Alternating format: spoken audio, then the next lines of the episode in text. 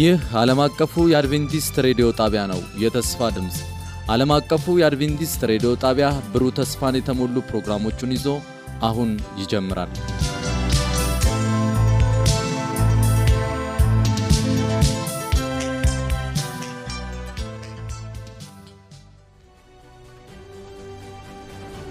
ከአሸናፊዎች በላይ የመነቃቃትና የመለወጥ የወንጌል ጥረት ፕሮግራም ለመጪው አንድ ወር በተከታታይ ከጠዋቱ 12 ሰዓት ተኩል እስከ አንድ ሰዓት በየምሽቱ ከ2 ሰዓት እስከ 2 ሰዓት ተኩል ይተላለፋል። ይህን ዝግጅት በቤተሰብ በቤተ ክርስቲያንና በጎረቤት በመሰባሰብ በመስማት መነቃቃትና ተሃድሶ እንዲሆንላችሁ ሁላችሁም ትባረኩ ዘንድ እናድማችኋለን። ለሚኖራችሁ ጥያቄና አስተያየት በመልእክት ሳጥን ቁጥር 145 በስልክ ቁጥር 0910 82 81 82 ብትደውሉልን ልናስተናግዳችሁ ዝግጁ ነን።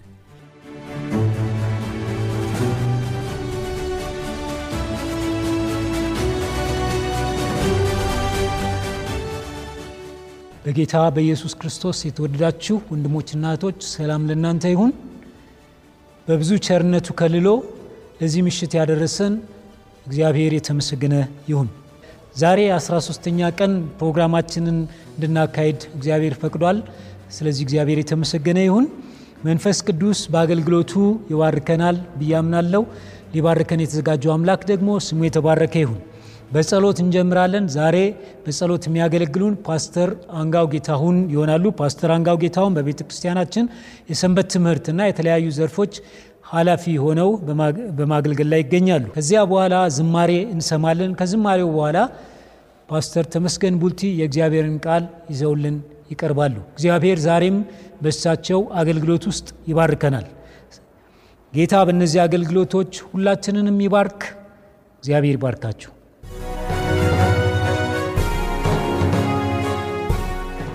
የተወደዳችሁ የሰባተኛ ቀን አድቬንቲስት ቤተ ክርስቲያን ምእመናንና እንዲሁም ደግሞ ይህንን መልእክት በሚዲያችን የምትከታተሉ ወገኖቻችን ሁላችሁንም በያላችሁበት የእግዚአብሔር ጸጋ ይብዛላችሁ እያልኩ ከእኔ ጋር በጸሎት አብረን እንድንቆይ ልጋብዛችሁ ወዳለሁ። ስለዚህ ሁላችሁም በያላችሁበት ከእኔ ጋር በጸሎት ለጸሎት እንንበረከካለን። እግዚአብሔር ደግሞ በጸሎት እንዲመራን የእግዚአብሔር ፈቃድ ይሁን። በሰማይና በምድር ሙሉ ስልጣን ያለህ እግዚአብሔር አብ፣ እግዚአብሔር ወልድ፣ እግዚአብሔር መንፈስ ቅዱስ እስከዚህ ጊዜ በሕይወት ያቆየህን አንተ ስለሆንክ እናመሰግንሃለን። አምላካችን፣ ጌታችን፣ ፈጣሪያችን ሆይ ምሕረትህ አሁንም ስላልተለየን ከእኛም ደግሞ ስላራክብን እናመሰግንሃለን። ባሳለፍናቸው ቀናቶች በባሪያ አማካኝነት ዛሬም እንደ ቀድሞው እንዳስተማርከን እንድታስተምረን እንለምንሃለን። ባሪያ ቃልህን ሲቆርስ ሳለ አንደበቶቹን አንተ እንድትቀባ ዛሬም ደግሞ ለእኔና ለወገኖቼ የሚያስፈልገንን ቃል ደግሞ እሱን ተጠቅመህ እንድትናገረን ዘመናችንን ሁሉ እግዚአብሔር አምላክ ከአንተ ጋር በተስማማ ሕይወት መዝለቅ እንድንችል ጸጋን እንድታበዛልን እንለምንሃለን። አምላካችን ፈጣሪያችን ሆይ ምድራችን ዛሬ በክፋት እጅግ በተሞላችበት ዘመን በተለያዩ ወረርሽኞችና ቸነፈሮች እየተመታችበት ባለችበት በዚህ ዘመን ወደ እግዚአብሔር ከመቅረብ ሌላ ምርጫ የለምና ከድሮ በበለጠ ወደ አንተ የምንጠጋ የምንቀርብ ልጆች እንድትሆን እንድትረዳን እንድታግዘን እንለምንሃለን። እስካሁን የነበረውን ዘመናችንን ባርከህናል፣ ከክፉም ነገር ጠብቀህናል። ከዚህ በኋላም ደግሞ እግዚአብሔር አምላኬ ሆይ አንተ እንድትመራን እንድትጠብቀን፣ ከክፉም እንድትከልለን እጃችንንም ይዘህ ይህን ክፉ ዘመን እንድታሳልፈን እንለምንሃለን።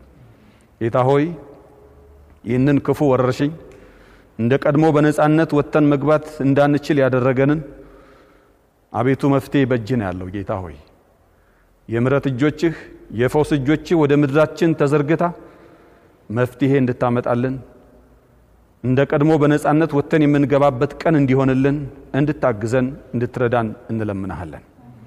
ልጆችን አሳድግልን፣ ሽማግሌዎችን አቆይልን።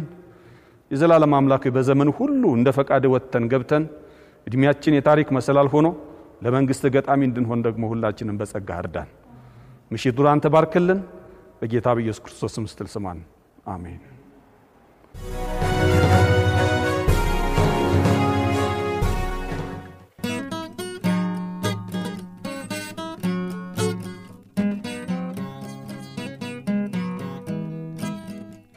ሰዎች በላያችን ሲነሱ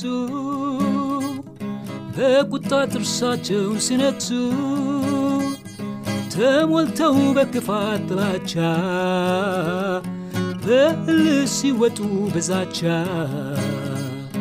ለጥርስ ንክሻ ያልሰጠን ከክፉዎች በላይ አደረገን ከአሸናፊዎች በላይ አደረገን በመጣብን ላይ መቆም አስቻለን ኦ ሃሌሉያ ሃሌሉያ ሃሌሉያ።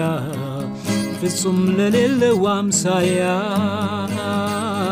ኦ ሃሌሉያ ሃሌሉያ ሃሌሉያ። ፍጹም ለሌለው አምሳያ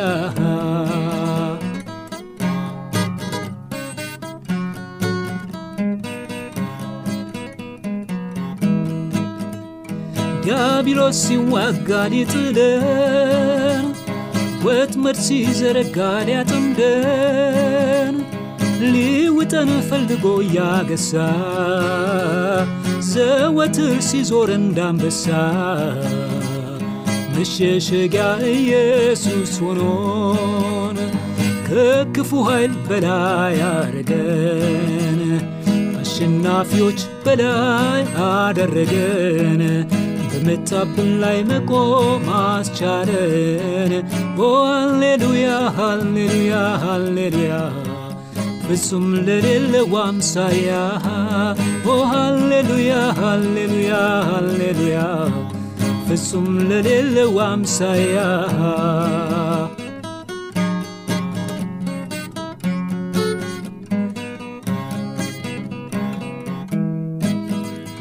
የኃጢአት ሰንሰለት ሊያጠምደን የአመፃ ፈሳሽ ይከድነን በላያችን ሲዞር ሲያጠፋን ወየው ወየው ብለን ተጣራን በደሙ የሚያነጻው ደርሶልን ከአመፃ ጎርፍ በላይ አደረገን ከአሸናፊዎች በላይ አደረገን በመጣብን ላይ መቆም አስቻለን ኦ ሃሌሉያ ሃሌሉያ ሃሌሉያ ፍጹም ለሌለው አምሳያ ኦ ሃሌሉያ ሃሌሉያ ሃሌሉያ ፍጹም ለሌለው አምሳያ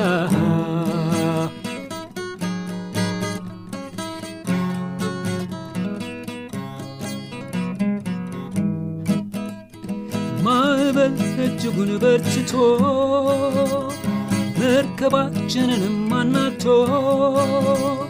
በቃ ጠፋን አለቀ ስንል የወደደን ጌታ ደርሶልን በወጀቡ ላይ ያስኬደን ከማበሉ በላይ ያረገን አሸናፊዎች በላይ አደረገን መጣብን ላይ መቆም አስቻለን ኦ ሃሌሉያ ሃሌሉያ ሃሌሉያ ፍጹም ለሌለው አምሳያ ኦ ሃሌሉያ ሃሌሉያ ሃሌሉያ ፍጹም ለሌለው አምሳያ ከአሸናፊዎች በላይ አደረገን መጣብን ላይ መቆም አስቻለን ኦ ሃሌሉያ ሃሌሉያ ሃሌሉያ። ፍጹም ለሌለው አምሳያ። ሃሌሉያ ሃሌሉያ ሃሌሉያ። ፍጹም ለሌለው አምሳያ።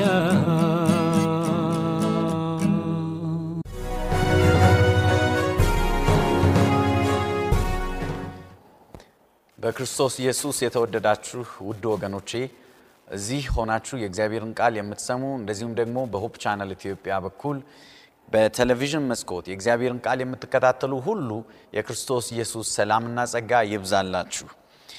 ከእግዚአብሔር ቃል ላይ ላለፉት አስራ ሁለት ቀናት አብረን ስንመለከት ነበር። ዋናው ርዕሳችን የሚለው ከአሸናፊዎች በላይ ነው የሚለው። ዛሬ ምሽት ደግሞ የምናየው ሁላችን ሰማይ ስንደርስ ይላል። ሁላችን ሰማይ ስንደርስ ይህን የእግዚአብሔርን ቃል ጥናት በጸሎት እንጀምራለን። እንጸልይ።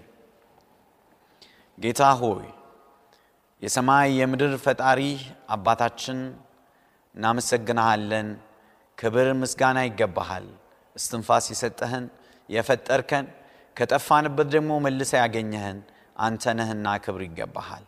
ጌታ ሆይ ለምናሃለው ቃልህን እንድትልክልን እንድትናገረን ስጋ ዝም ብሎ ጌታ ኢየሱስ መንፈስህ በእኔ በደካማ ባሪያህ ውስጥ አልፎ እንዲናገር የሕዝብህን ልብ እንዲያንኳኳ እንዲከፍት መንፈስህም ደግሞ እንዲያዘጋጃቸው ለምንሃለሁ። ከዚህ ቃል የተነሳ በመንግሥተ ሰማያት የምትገኝ ነፍስ እንድትኖር ፈቃድ ይሁን። ክብር ላንተ ይሁን፣ በጌታ በኢየሱስ ስም አሜን።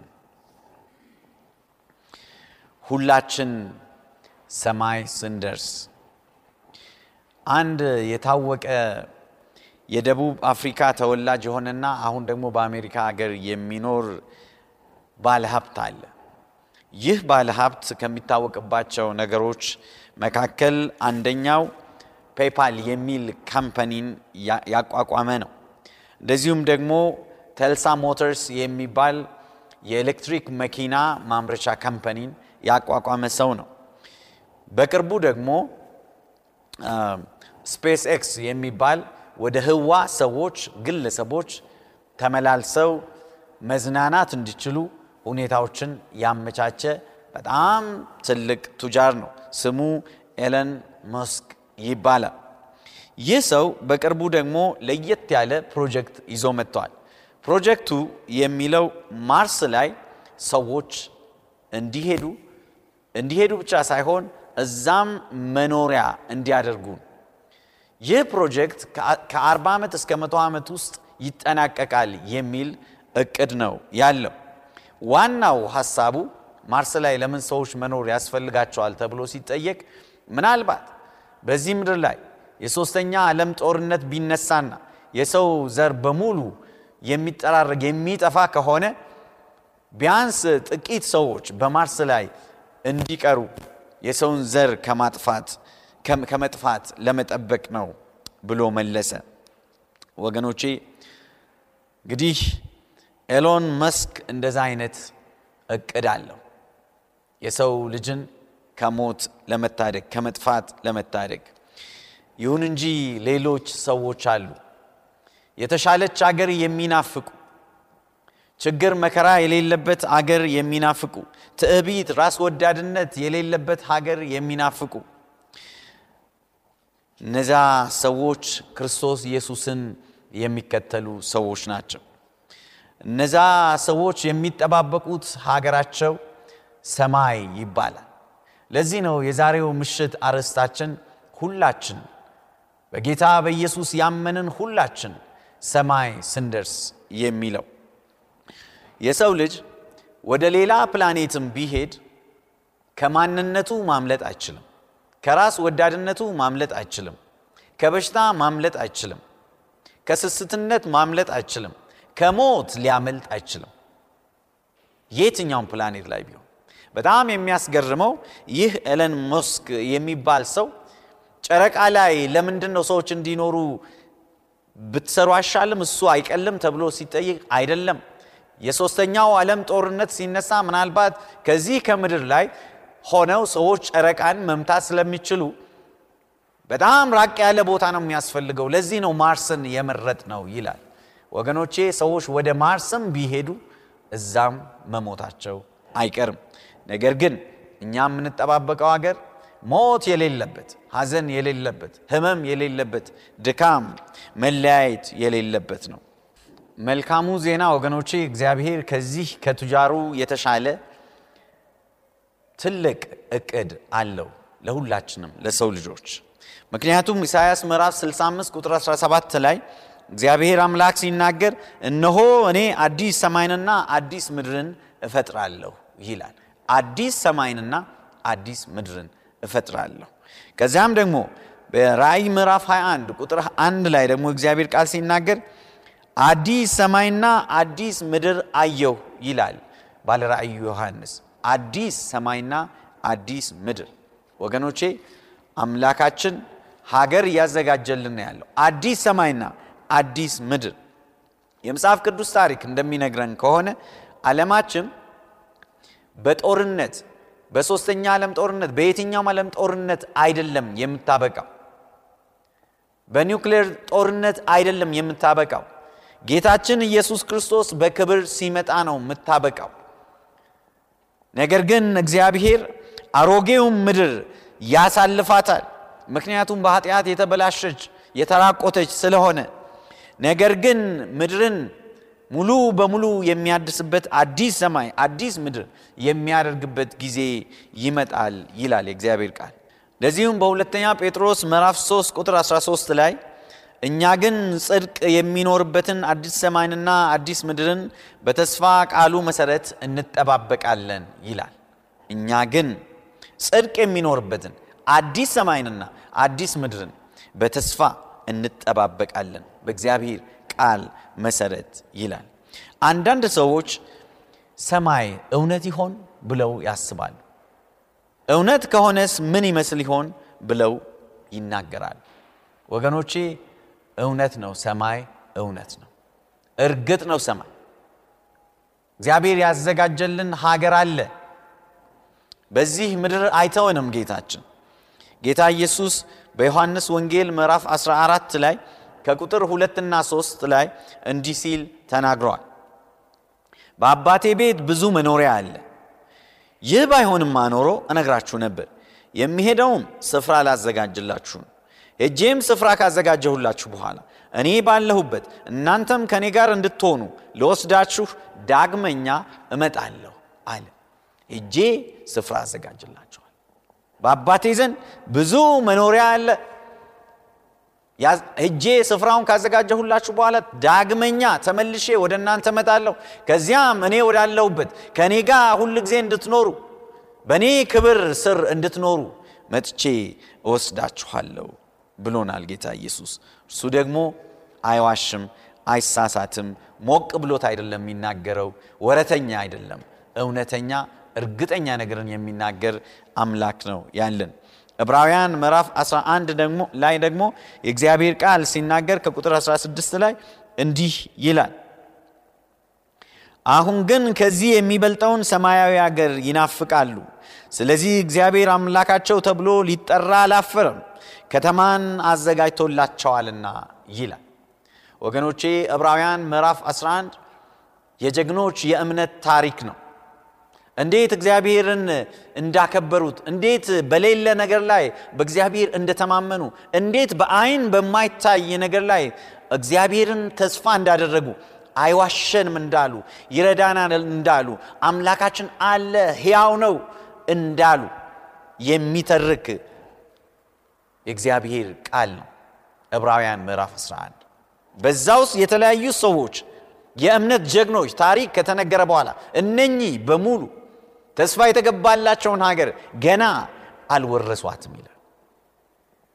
ከሩቅ ነው ተሳልመው ያረፉት ይላል። በእምነት ከሩቅ አይተው ነው ያረፉት። ለዚህ ነው ትናንትና ማታ ስናጠና ሰው ወዲያው ሲሞት ሰማይ የሚገባ ከሆነ ወይም ደግሞ ሲኦል የሚገባ ከሆነ የክርስቶስ ኢየሱስ ዳግም ምጻት ምንም ትርጉም ሊኖረው አይችልም። ቅዱሳን ጻድቃን እንኳን ሰማይ አልገቡም ይላል። ጻድቃን እንኳን የእምነት ጀግኖች የሚባሉ እንኳን ምሳሌዎቻችን ከፊታችን ያለፉት አባቶቻችን የሃይማኖት አባቶቻችን እንኳን እዛ አልገቡም ይላል። ነገር ግን ምን ያደርጋሉ ይላል? አሁን ግን ከዚህ የሚበልጠውን ሰማያዊ ሀገር ይናፍቃሉ። ስለዚህ እግዚአብሔር አምላካቸው ተብሎ ሊጠራ አላፈረም፣ ምክንያቱም ከተማን አዘጋጅቶላቸዋል ይላል። ክብር ለእግዚአብሔር ይሁን ወገኖች፣ ከተማ ተዘጋጅቶልናል።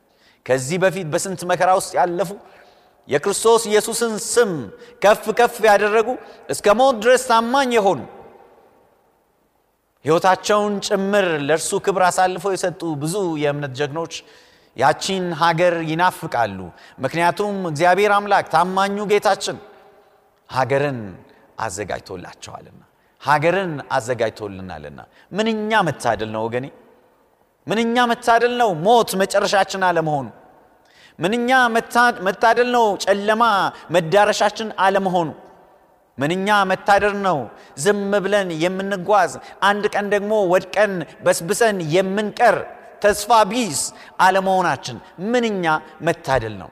ጌታ ኢየሱስ ምን አይነት የሚያስደንቅ ነገር ነው ያደረገልን! እግዚአብሔር ምን ያክል ነው የወደደን! የሚያስገርም ሀገር ያዘጋጀልን! ክብር በሰማይ በምድር ለስሙ ይሁን! ምን አይነት ከተማ ነው ያዘጋጀላቸው በመጽሐፍ ቅዱሳችን ላይ ራእይ ምዕራፍ 21 ሲናገር ምን አይነት ከተማ እንደተዘጋጀላቸው ይናገራል? እንዲህ ይላል ራእይ ምዕራፍ 21 ከቁጥር ሁለት ጀምሮ ቅድስቲቱ ከተማ አዲስቱ ኢየሩሳሌም ለባሏ እንደ ተዋበች ሙሽራ ተዘጋጅታ ከሰማይ ከእግዚአብሔር ዘንድ ስትወርድ አየሁ ይላል። ለባሏ እንደተዘጋጀች ሙሽራ አምሮባት ተዘጋጅታ ከሰማይ ቅድስቲቱ ኢየሩሳሌም ስትወርድ አየሁ ይላል። ያቺ ከተማ ሀገራችን ነች ወገኖቼ። አንድ ቀን እርሷ ተውባ ወደዚች ምድር ትመጣለች። ቁጥር ሶስት ላይ ደግሞ ሲናገር እንዲህ ይላል ደግሞም እንዲህ የሚል ታላቅ ድምፅ ከዙፋኑ ሲወጣ አየው እነሆ የእግዚአብሔር ማደሪያ በሰዎች መካከል ነው። እርሱ ከእነርሱ ጋር ይኖራል እነርሱም ህዝቡ ይሆናሉ። እግዚአብሔርም ራሱ ከእነርሱ ጋር ይኖራል አምላካቸውም ይሆናል ይላል። እግዚአብሔር የተመሰገነ ይሁን ወገኖቼ። ያኔ እግዚአብሔር ራሱ በመካከላቸው ይኖራል አምላካቸው ይሆናል በመካከላቸው ያድራል። እነርሱም ህዝቡ ይሆናሉ። ምንኛ መታደል ነው ወገኔ! እግዚአብሔር ሁሌም ከህዝቡ መካከል መሆኑ ከዱሮ ጀምሮ እግዚአብሔር ከህዝቡ ጋር መሆን ነው የሚፈልገው። ከኤደን ገነት ጀምሮ በየጊዜው እግዚአብሔር አዳምና ሔዋንን እየሄደ ያነጋግራቸው ነበር። ጠንካራ የሆነ ግንኙነት ነበረው ከእነርሱ ጋር። ከዛም በኋላ እስራኤላውያንን ከግብፅም ካወጣ በኋላ በዘጸአት ምዕራፍ 25 ቁጥር 8 ላይ እግዚአብሔር ለባሪያው ለሙሴ በመካከላቸው አድር ዘንድ ቤተ መቅደስ ይስሩልኝ አለ በመካከላቸው ማደር እፈልጋለሁ። እነርሱ በበረሃ ሲንከራተቱ እኔ ከእነርሱ ርቄ በታላቁ ዙፋኔ ላይ ብቻዬን መቀመጥ አልፈልግም። በመካከላቸው አድራለሁ።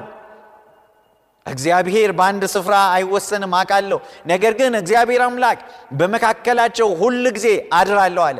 በምድረ በዳ ከእነርሱ ጋር ሲንከራተት ነበር። ዛሬ ብቸኝነት የሚሰማህ ወንድሜ እህቴ እግዚአብሔር የተወን የሚመስለን ሩቅ የሚመስለን እግዚአብሔር አምላክ ከእኛ ጋር ነው። በምድረ በዳ ከህዝቡ ጋር ነው እግዚአብሔር። ይመራቸው ነበር። ቀን በሰዓት ደመና አምድ ይመራቸው ነበር። ምሽት ሌሊት ደግሞ በሰዓት አምድ ይመራቸው ነበር።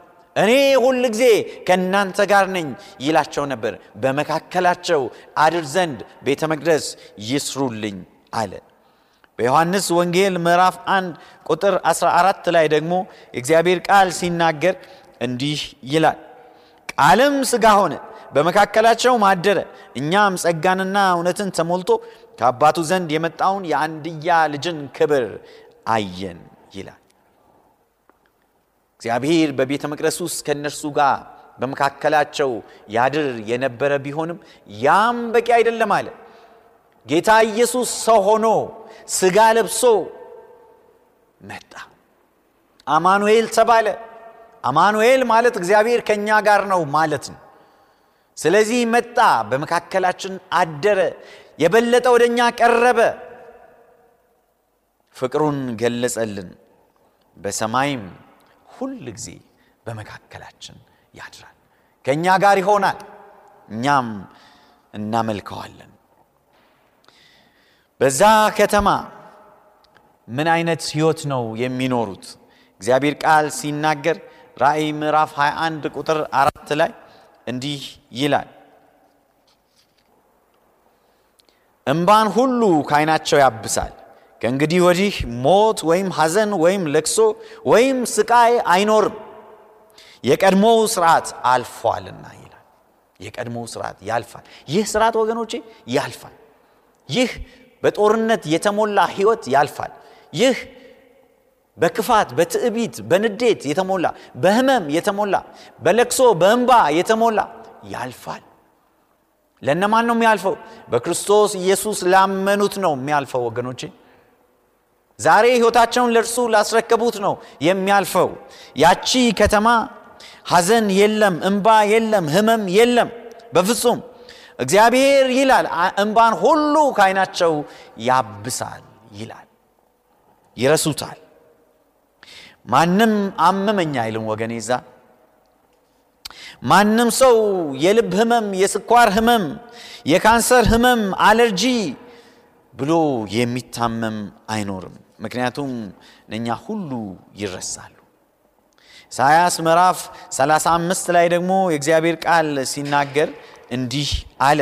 ኢሳያስ 35 ቁጥር 5 እና 6 ላይ በዚያን ጊዜ የእውር አይኖች ይገለጣሉ፣ የደንቆሮም ጆሮዎች ይከፈታሉ። አንካሳ እንደ ሚዳቋ ይዘላል፣ የዲዳውም አንደበት በደስታ ይዘምራል። ውሃ ከበረሃ ይወጣል፣ ምንጮችም ከምድረ በዳ ይፈልቃሉ አለ። ወገኔ የአካል ጉዳተኝነት ይቀራል፣ ይረሳል። ሁሉም በደስታ በሰላም በእግዚአብሔር ፊት ይኖራል።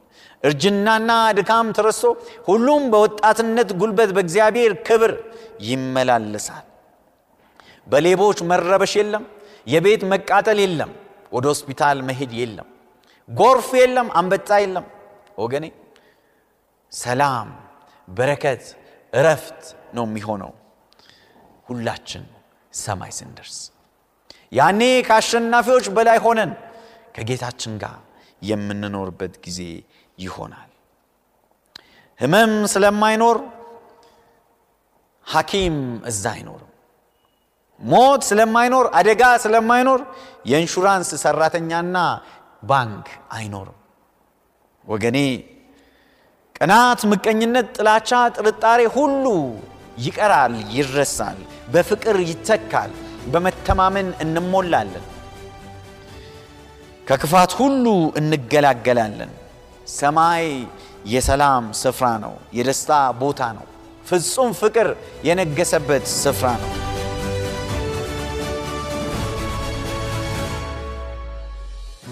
በነበረን ቆይታ እንደተባረካችሁ ተስፋ እናደርጋለን። ቀጣዩን ክፍል ይዘን እንደምንቀርብ ቃል እንገባለን። ለሚኖራችሁ ማንኛውም አስተያየት የስልክ መስመራችንን 0115511199 የውስጥ መስመር 242 ወይም 243ን መልእክት ሳጥን ቁጥራችንን ዓለም አቀፍ አድቬንቲስት ሬዲዮ የፖስታ ሳጥን ቁጥር 145 አዲስ አበባ በማለት ደውሉልን፣ ጻፉልን ስንል ልናስተናግዳችሁ በደስታ በመጠባበቅ ነው። ጌታ ኢየሱስ ይባርካችሁ።